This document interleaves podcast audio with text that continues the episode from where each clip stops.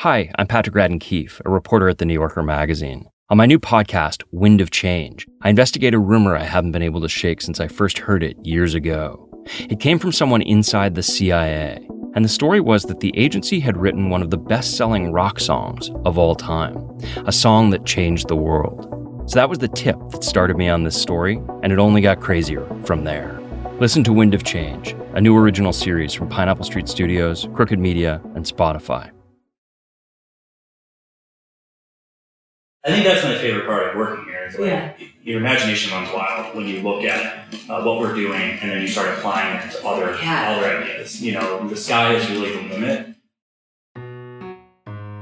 After so much infighting over the role of CEO, HQ needed to put a positive spin on its executive shuffle. To make that happen, they invited Kerry Flynn, the CNN reporter we heard from in episode one, to their headquarters. They'd just moved to a new, even flashier Soho office, so it was a good opportunity to frame Colin's new job as a hard reset for the company. In addition to the changing leadership role, they wanted to talk about how much money they had made so far, and they wanted to talk about the new game they were launching, HQ Words. HQ had pitched her the story with a tantalizing stat. The company had earned $10 million in revenue via sponsored games thus far. It was notable considering how relatively new and small they were. When Kerry arrived at the office, their PR person showed her to one of their conference rooms. Colin was there in a black HQ branded hoodie. Behind him were two black poster boards. Kerry was kind enough to share her recording of the interview with me. So I just wanted to, sh- to introduce you guys. Obviously, I give you the overview on what's going on, but Colin can sort of take it from here and um, introduce himself as CEO. Colin kicked off the meeting with this whole speech about his new role. It's a product, there's a production component of the business, it's a talent component of the business, and there's a, the business business. Yeah. Uh, and there's it's an interesting mix, um, but it's proven to be really complicated to, to operate. And yeah. so I think with this change, what we're trying to do is, I mean, like I'm a builder. I have built and you know a lot of software, run a lot of big teams, um, and my goal is to basically take my skill set of building these things and apply it to the existing organization so that we can do a bunch of them at the same time. Yeah. I think Rus is uh, fantastic creative and really the thing that we weren't able, we weren't able to execute on them fast enough. And so he emphasized that this change in leadership was a decision that he and Rus came to together. So we sort of just mutually agreed that we would reorganize ourselves um, I think that he's going to continue to do a lot of the things that he's really great at, um, and I'm going to try to put some structure around this this business, which is admittedly you know, relatively complicated. At one point, Kerry asked him about the dipping audience numbers, and he acknowledged that yes, their viewer count was far lower than it used to be. I think it's it's uh, clear that in the beginning we, we benefited from a, like a huge viral push. Yeah. we benefited from a lot of press a lot of product features. Um, that's bound to end, as I've seen in my career in other products. So I think yeah. you know we I would hope to get a viral push from every show we put out. Um, it's great, but the important thing is that there's sustainability to the business. And then they moved on to a presentation about HQ Words. I'm gonna get Rus. Um, okay. Rus, who is now the company's chief creative officer, said hello to Kerry and walked behind Colin to flip over those two black poster boards. They revealed some mock ups of future shows as if to suggest this is only the beginning. So, you know, these concepts are all in different phases of completion. We'd love to show you the one that's launching imminently, uh, which is called HQ Words. Then he played a little demo video. Yes. How are you doing? Coming at you live from New York City, and this, and this HQ Words and finally, Rus launched into one of his Steve Jobsian spiels. Yeah, in creating HQ Trivia, we really tried to embrace constraints. Yeah. And we did this similarly at Vine, right? Six second square looking videos. Yeah. Perfect to this new generation of creativity. With HQ Trivia, we really paid attention to what are the kind of constraints and limitations around the experience that we can build in to make this fit into people's lives. So it's short, right? It's 12 to 15 minutes long. It's portrait orientation. You can fit it into your hand. And there's a level of engagement that is required throughout the whole experience here with words. Listening to the tape now, knowing about all the managerial infighting and worries about viewership, it's impressive just how relaxed they appeared in front of Kerry. She didn't sense anything seriously amiss in the room. They wrapped up, and as the PR person showed her to the door, she brought up Colin when I had walked out and their PR rep at the time had told me being like how did he do? He was so nervous. Because this was the first time that he had done really an interview, like a thorough interview, which is fascinating for a guy that's been in the industry for so long. He was, you know, one of the founders of Vine, and Vine was this crazy internet sensation, but Colin never really got the spotlight, and that was kind of on purpose for him, you know, because he wasn't that type of guy. And then here he was, like, kind of being forced into the spotlight because they did want to give him the CEO title mostly for the issues that were happening behind the scenes but you could tell that he was uncomfortable. I'm Alyssa Bereznak. This is Boom Bust, the rise and fall of HQ Trivia.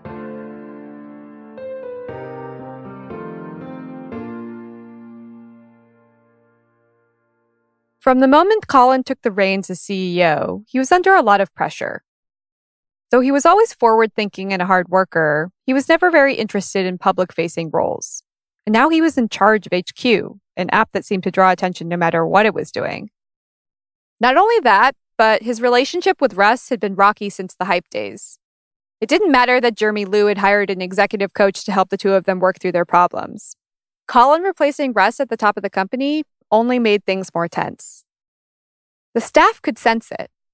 Colin had recently held an all hands where he repeated the same stock phrase that he had used with Kerry that this was a mutual decision. People who were working there at the time remembered it all being very awkward. But on a more personal level, Colin was overwhelmed. Employees at tech companies, especially coders like him, don't always have the best work life balance. Both startups and big corporations are famous for offering their employees cushy perks that incentivize them to spend more time working. Commuter shuttles with Wi Fi, free meals, on site laundry services, nap pods, you name it, a company has probably offered it in exchange for a worker's undivided attention. HQ, similarly, was a really demanding place to work. The fact that an evening game was baked into its existence, not to mention that it often required a lot of hands on attention to stabilize that game, meant that most of the engineering team worked until 9 or 10 every night.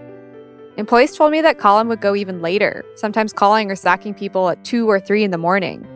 He was known for having these grueling 100 hour work weeks, he spent his entire professional career in these kinds of environments. His dad told me that even though he wanted to get married someday, his relationships often suffered because he just couldn't pull himself away from his work. His obligations only intensified as he became more essential in each company. And now that he was CEO, his day to day wasn't just about pushing out a build. The whole fate of HQ was in his hands. Rusty Weiner saw that. He had a lot of responsibility on his shoulders to make shareholders happy, to keep people employed. And it was just all thrust upon him. And I think that's even more. Maybe he felt alone. Marcus Eckert, the contractor over in Berlin who'd been with the company since the beginning, remembers telling him to slow down a little. He was working quite a bit. And I noticed that. And I think it put a strain on him. And my work ethic is, I think, intense, but I also try to make sure that I get time off. And I think at that time, Colin had been working just a lot and, and we were kind of talking about it. And it was like, you know, 60 years from now, when I'm on my deathbed, I don't think I'm going to say, oh, well, thank God I worked on that Saturday. We're not going to say that. And so I was like, take care of yourself and don't work that much. To add to everything Colin was dealing with, there was yet another leak to the press. Someone had told Kurt Wagner, the reporter at Recode, all the details of the executive shakeup that we covered in the last episode. It was framed as, you know, Rus kind of voluntarily stepping down and, and Colin taking over. And what I learned through conversations was that it was a lot messier than that behind the scenes. And so, you know, I started kind of pulling on some strings and trying to figure out what the real story was. In early November, Kurt published a story that revealed all of HQ's boardroom drama that Rus didn't want to give up the CEO position and the HR complaint that slowed Colin's takeover. It also resurfaced those same management grievances against Colin from his Vine days. His dad said the piece really haunted him.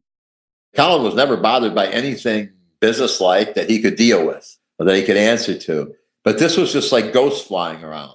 So it, it was really disturbing to him. And the first time it hit, it was one thing. The second time it hit was totally unnecessary. But Colin had other things to worry about. He'd promised to ship HQ Words by the end of the year, so he got to work.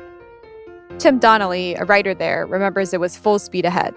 Colin kind of came out with guns firing and was like, let's do some new stuff. Let's launch some new shows. Let's get some new shows in the works. And immediately put HQ Words into production. And let's get this going, design it, test it, cast it, and let's get that out there and try some new stuff. Now, instead of just making small tweaks to a product that was losing steam, the HQ staff could funnel their talent and resources into something new. Marcus was the primary engineer on the project. He said it felt like they were working toward a real future for the company. We pitched this idea to ourselves, to the investors, and to the world as this is the future of television, right? This isn't just a trivia app. This could be anything. This is television on your phone. True to his new creative title, Rus shaped the game's look and feel. He usually would communicate through designs. I have this design, and then I would ask, okay, but how does it work? Like, what happens if I do this and that? And then he'd be like, oh, well, this and that would happen. And then I would kind of try and pick out problems or things that I don't understand. And then we would iterate over it. And Nick Gallo, who oversaw production, found a host, a New York comedian named Anna Roisman. They got right to development, running practice shows to work out kinks and land its tone. I worked seven days a week for four months straight. We would do these like Saturday morning cartoon games sometimes for words, and then I'd like nap on the couch and then like go meet a friend and then like come back and write my script for the night game. Like it was nonstop, and I was excited about it. They began airing a beta version of the game to a small audience in November. For the first time in a while, people felt productive. Rusty said it brought hope to the office. Although it wasn't a groundbreaking new game, it was kind of a, a spin off of what already existed. It uh, allowed them to build a whole infrastructure where multiple games could exist on the one platform. Because initially, HQ was just built to be HQ. Then there's a lot of groundwork you have to do to be uh, able to make an infinite amount of new games be added to that network broadcast app. So things were really moving forward at that point. More after this. Water Cooler Trivia is a weekly trivia contest for work teams. It's super customizable, low stakes weekly fun, and contests and results are even sent over email or Slack. Remote work can be isolating, so it's especially important now for teams to look for new ways to connect, and a weekly trivia contest always sparks conversation. You choose the categories and difficulty for your team and can even choose the timing, like a Monday morning contest with results sent on Tuesday. You can even choose a personalized category that Water Cooler Trivia will write for just you each week. It's crazy easy to get started. It takes just under 20 seconds, and then you receive a join link to share with coworkers, and then the weekly quizzes start. Tons of companies are digging water cooler trivia, from teams at Lyft, Nike, Bain and Company, all the way up to a group of high school teachers in Arkansas. A more connected work team and weekly trivia fun? That's a win-win scenario. Head to watercoolertrivia.com slash boom and you'll get four weeks completely free, no credit card required. That's watercoolertrivia.com slash boom for four free weeks. And now, back to the show.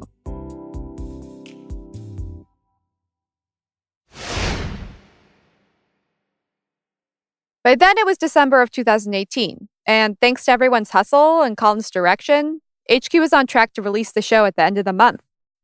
The holidays were coming, and Vanessa Valorio, the office manager, planned a big company bash at this Italian spot in Tribeca called Gran Morsi. So I found this place not too far from the office, sent out the invitation, so people the location. On December 14th, they all gathered there to celebrate together before everyone left the city for the holidays. Tim remembers it being a really classy event. They'd rented out the whole place. Nice cocktails with like charred rosemary, where they bring out the torch and the plank of wood. A lot of food. There was music. There was dancing. There was a photo booth. It was cute. As you might expect from a party with an open bar full of fancy cocktails, everyone was in a good mood. Scott was out of town, but Matt Richards, who was the alternate HQ trivia host, said a few words. He gave a really nice speech just about how much he enjoyed working there and how much he thought the company meant to him and how much it had done for his career. And it was very sincere and very honest. And I think that he was truly grateful for everything because it had been a good gig for him. And he was he was also really good at it. And actually, after that speech, Matt had to run to the office to host that night's game of HQ Trivia, which ended up glitching. If you guys can't tell that I'm stalling right now, I don't know what to tell you, because I totally am. Let's talk about uh, life and the pursuit of happiness. And a few people at the party had to pull out their laptops and reboot the whole thing. I remember there was a bunch of engineers huddled around a table around a hotspot because the game that night had actually gone down while no one was at the office. So they had to try to like fix it real quick. In general, there was a real sense of optimism in the room. I still felt like everything was pivotal at that moment because the new words game was about to launch. There was this idea of putting a lot more things into production in the new year. So people were feeling very hopeful and very positive about the future and at least like it would be fun and at least like it would be something worth trying. And, you know, is it the future of TV? Is it not? Maybe. Are we going to make a bunch of fun games that might go viral? That would be cool. But if not, we'll just have fun, you know, for the time being. Colin was there and he was also in good spirits. He wasn't drinking. He told a few employees that he was trying to be healthier. Rusty remembers hanging out with them for a little. We had a conversation where we realized, you're born in 84. Yeah, I'm born in 84. We're the same age. Cool. And I had just moved to Manhattan from Brooklyn recently. So my girlfriend was telling him, I'm so excited. We're going to hang out with you so much more because we live down the street.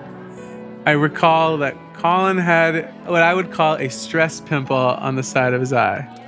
He had like a red bump that looked like it was a stress induced subterranean pimple on his face. So that just to me made me say, he doesn't look too good. You know, no one looks good when they've got a big red pimple on their temple of their head.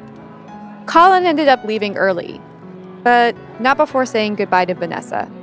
Towards the end of it, a lot of folks told me that Colin was looking for me. He was smiling, he was happy from what I could tell. His eyes were clear. He was he was Colin. And then he said, you know, thank you for putting this together. It seems like everyone's having a good time. You know, like we really appreciate everything you do for us. And he told me that, um, you know, he had a previous engagement and he wanted to thank me and say goodbye before he left. I was like, are you sure? Like, can you just stay for a little while? He's like, no, I, I, I gotta go. He's like, but I didn't want to leave without saying goodbye to you. And we walked outside. We were both smoking a cigarette and he got into a car and I was like, all right, I'll see you on Monday. Have a good weekend. And Sunday morning, he was dead. Here's what happened after Colin left the party, according to a Wall Street Journal report. He texted a woman named Julie Antonio to say he had drugs at his apartment. They knew each other from his Vine days and were occasionally romantic. Late that night, on December 14th, she went over to his place. They did some cocaine, and he also snorted some heroin. She stayed the night. Julie told the Wall Street Journal that as they drifted off to sleep, he spoke about how he wanted to move back to Detroit and start a family. Julie snuck out that Saturday afternoon while Colin was still asleep. Soon after, she began texting him to make sure he was okay. After getting no response, she went back to his place to check on him. At around 10:30 p.m. on Saturday the 15th, she knocked on his door. Only his dog barked back. So she called 911. When authorities entered his apartment early Sunday morning, Colin was still on his bed. According to an indictment released a little less than a year later, police found empty vials, a glass lined envelope, and a powder mixture nearby. That powder contained heroin, cocaine, and fentanyl. The New York City Medical Examiner's Office later confirmed that Colin died of an accidental overdose. Colin's dad, Alan, remembers getting the call. I remember I, I woke up to my phone lit up. I had eight messages from Colin. As it turns out, I didn't have any messages from the Colin. The police were just using his phone and calling people. So those eight messages were from the police on Colin's phone. Before Alan had a chance to check them, a family friend called she was kind of hemming and hawing. And I finally, Rosie, tell me. And she did. And it, was, oh, I don't, you know, I can't even describe the feeling I had right then. After I settled down a little bit, I decided I didn't really want to make this a world thing. I was going to go get the body and his car and his, some of his belongings out of there. And I was going to head there today. And as my whole family was showing up at my house, I looked at Google and saw that TMZ had it. 20 minutes later, everybody in the world had it. And quite honestly, I had no idea Colin would get that kind of attention. So eh, that was really kind of a surprise to me. It came so suddenly that my reaction was really, who was this guy? I had no idea. The circumstances of Colin's death were uniquely heartbreaking. The loss of every person is. I've also heard people explain unthinkable accidents with the same bewilderment as Alan. The second that your tragedy becomes a story, whether it's one repeated by your neighbors or in the news, a distance forms between you and that memory. That wasn't the person you knew. That's not how you remembered the incident. You try to grasp onto your own reality, but that dissonance invades. The story becomes less your own when a public version of it exists. And now the whole world had a version of Colin's passing and who he was to them. I remember waking up on Sunday morning and checking the news, and there was a story from the Daily Beast about Colin Kroll, co founder of HQ, found dead in his apartment. And we hadn't even gotten any word from anyone at the company yet. I wake up to a friend of mine texting me the Variety link or some link about it. Is this really happening? Is this true? This is being reported. This actually happened. It was the morning he after he died, and I read about it on Twitter. I was sitting on the couch just scrolling through Twitter, and then I saw the HQ tweet. And, you know, it's this kind of surreal thing. You read it and you read it once more, and it's like, wow, this this changes things. My girlfriend immediately broke down crying.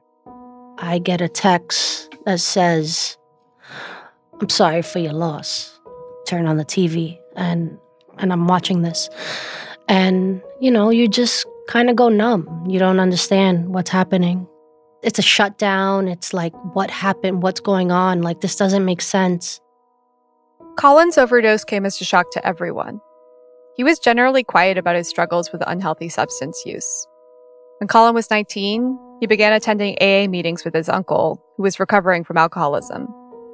He seemed to have gotten whatever issues he had under control and went on to build a really successful career. And according to the people close to him, he would drink and do drugs recreationally. But heroin? No one had heard of him doing that. It was hard to make sense of. Was Colin a Girl Scout? No.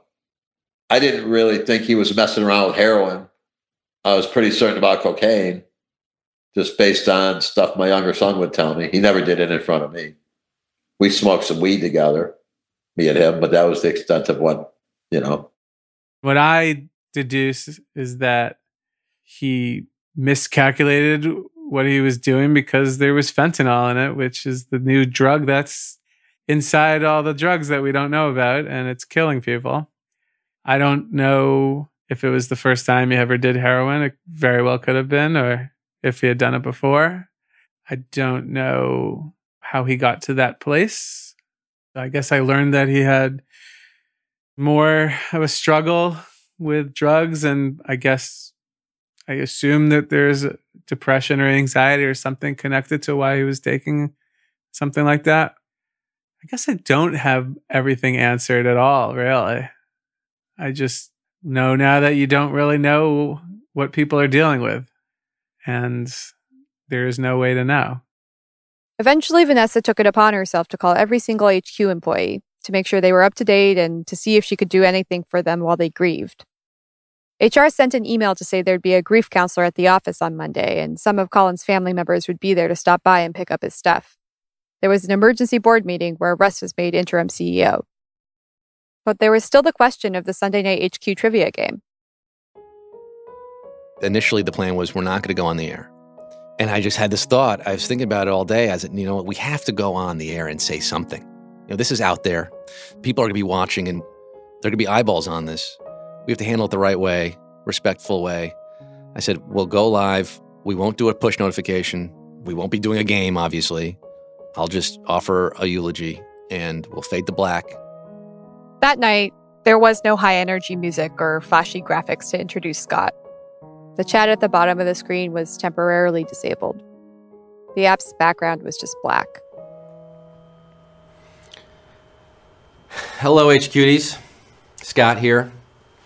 I was looking forward to being back on air with all of you tonight, uh, but not under these circumstances. It is with a heavy heart that I must share some tragic news that has befallen the HQ family. Our friend and founder, Colin Kroll, passed away unexpectedly early this morning at the age of 34. Colin, or CK as we called him, was a true visionary who changed the game twice. First with Vine, and then with this very app that you're hearing and seeing me through right now, HQ Trivia, the game show that you love so much, would not exist without him. But first and foremost, Colin was a good friend and colleague, a person of compassion and generosity, and his sudden loss leaves all of us here at HQ HQ shocked and deeply saddened. Colin was also a loving son and brother, and our thoughts and sympathies are with his family at this time. Out of respect, there will be no show tonight, but we will resume our regularly scheduled programming with HQ Trivia tomorrow night at 9 p.m. Eastern Time. Colin was an animal lover. He'd sometimes bring his dog Tater to the office. As such, we are donating what would have been tonight's $25,000 cash prize to the Humane Society in Colin's honor and memory. We appreciate the messages of condolence that we've received from many of you in the HQ community. Together, we will get through this. The show will go on, and it will do so forever indebted to the man and the mind who helped create it. Thank you, CK. Good night, everybody. The next day, employees went to the office. It was right around Christmas time, so some people had already gone home and it was emptier than usual. There were some gold balloons that spelled out words in anticipation of the new game's launch, which had now been pushed back. They were half deflated. It wasn't until going back to work on Monday to the office, walking in and Colin not being there where he's supposed to be, that's the moment where it all hit me. And I just started breaking down crying in front of the two people that work for me. Tim recalls everyone gathering to share their favorite memories of Colin. I think it was at that point where I realized how much he meant to people because people were in full tears. I mean, it's obviously sad when anyone dies, but not having known what his interpersonal relationships are with the other people in the office, I just saw that people were really torn up. And then the rest of the day, we just kind of like, uh, no one knew what to do. So we just kind of went to work. I remember the office was very quiet. Someone put on the uh, Charlie Brown Christmas album, the jazz one, which felt like the weird, sad, sweet vibe for the day.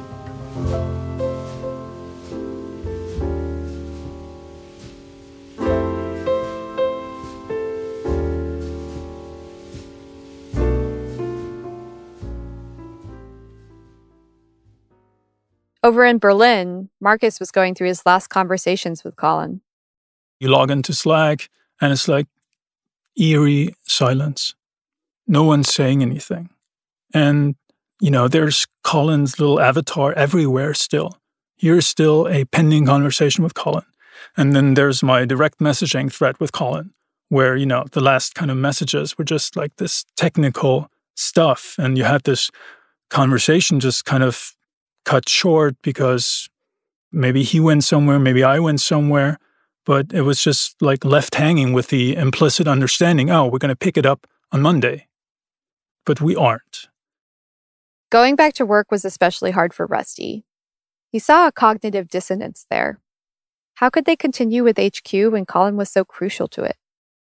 When you think about death, you remember that work doesn't matter and you're surrounded by a bunch of people you worked with talking about work stories, and that's kind of annoying. Let's all try really hard now and make this company and this app work the way you would want it to be. But doesn't really matter.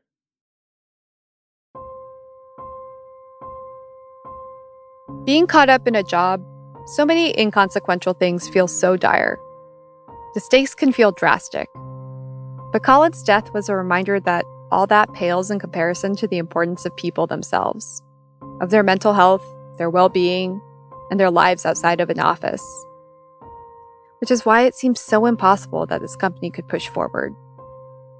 I mean, I remember looking at Rus and thinking, now you have to deal with all this? Like, who wants this responsibility now?